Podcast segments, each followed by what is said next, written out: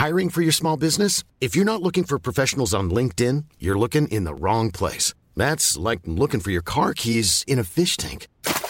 LinkedIn helps you hire professionals you can't find anywhere else, even those who aren't actively searching for a new job but might be open to the perfect role. In a given month, over 70% of LinkedIn users don't even visit other leading job sites. So start looking in the right place. With LinkedIn, you can hire professionals like a professional. Post your free job on linkedin.com slash people today.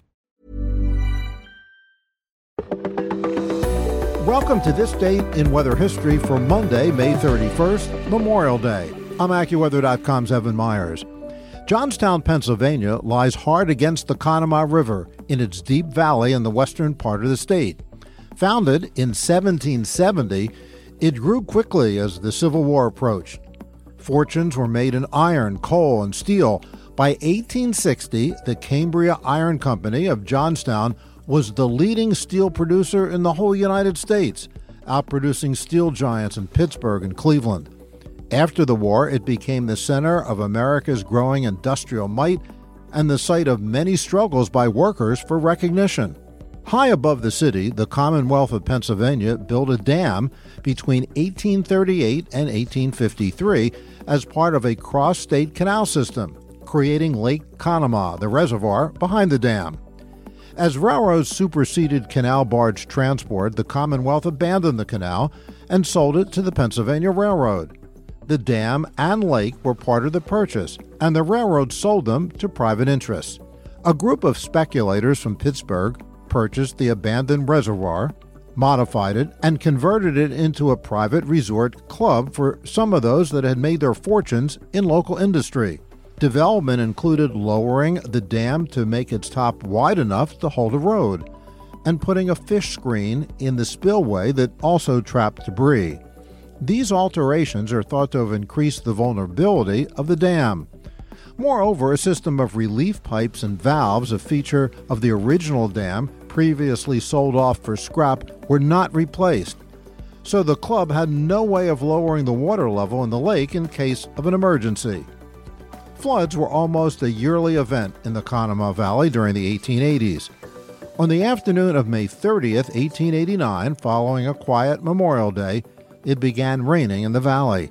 The next day, May 31st, 1889, water filled the streets, and rumors began that a dam holding an artificial lake in the mountains to the northeast might give way. It did, and an estimated 20 million tons of water began spilling into the Conemaugh River Valley that held and led up to Johnstown, 14 miles away. The destruction in Johnstown occurred in only 10 minutes. What had been a thriving steel town with homes, churches, saloons, a library, a railroad station, electric streetlights was buried under mud and debris. Out of a population of approximately 30,000 at the time, at least 2,209 people are known to have perished in the disaster. Compounding the disaster and contributing to the death toll was a major fire that burned much of what was left of the city. The flood established the American Red Cross as the preeminent emergency relief organization in the United States. Founder Clara Barton came to Johnstown with 50 doctors and nurses and set up tent hospitals as well as temporary hotels for the homeless, and stayed on for five months to coordinate the relief efforts. The people of Johnstown were resilient, and the town came back from the brink. The people never forgot the aid the nation gave to them and when the great Galveston hurricane hit Texas and killed more than 6,000 people in 1900, the people of the city of Johnstown contributed more money than any other city in the United States, despite not even ranking in the top 100 cities in population. And that's what happened on May 31st. Be sure to tune in tomorrow for a brand new episode and find out what happened on this date in weather history. Listen to Weather Insider every weekday for a discussion on trending weather news. You'll get detailed insight into major weather events and learn the why behind the weather, gaining knowledge on terms like what's a nor'easter.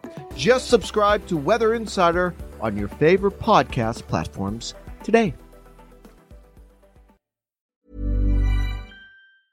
Mom deserves the best, and there's no better place to shop for Mother's Day than Whole Foods Market. They're your destination for unbeatable savings, from premium gifts to show-stopping flowers and irresistible desserts. Start by saving 33% with Prime on all body care and candles. Then get a 15-stem bunch of tulips for just $9.99 each with Prime. Round out Mom's menu with festive rosé, irresistible berry chantilly cake, and more special treats. Come celebrate Mother's Day at Whole Foods Market.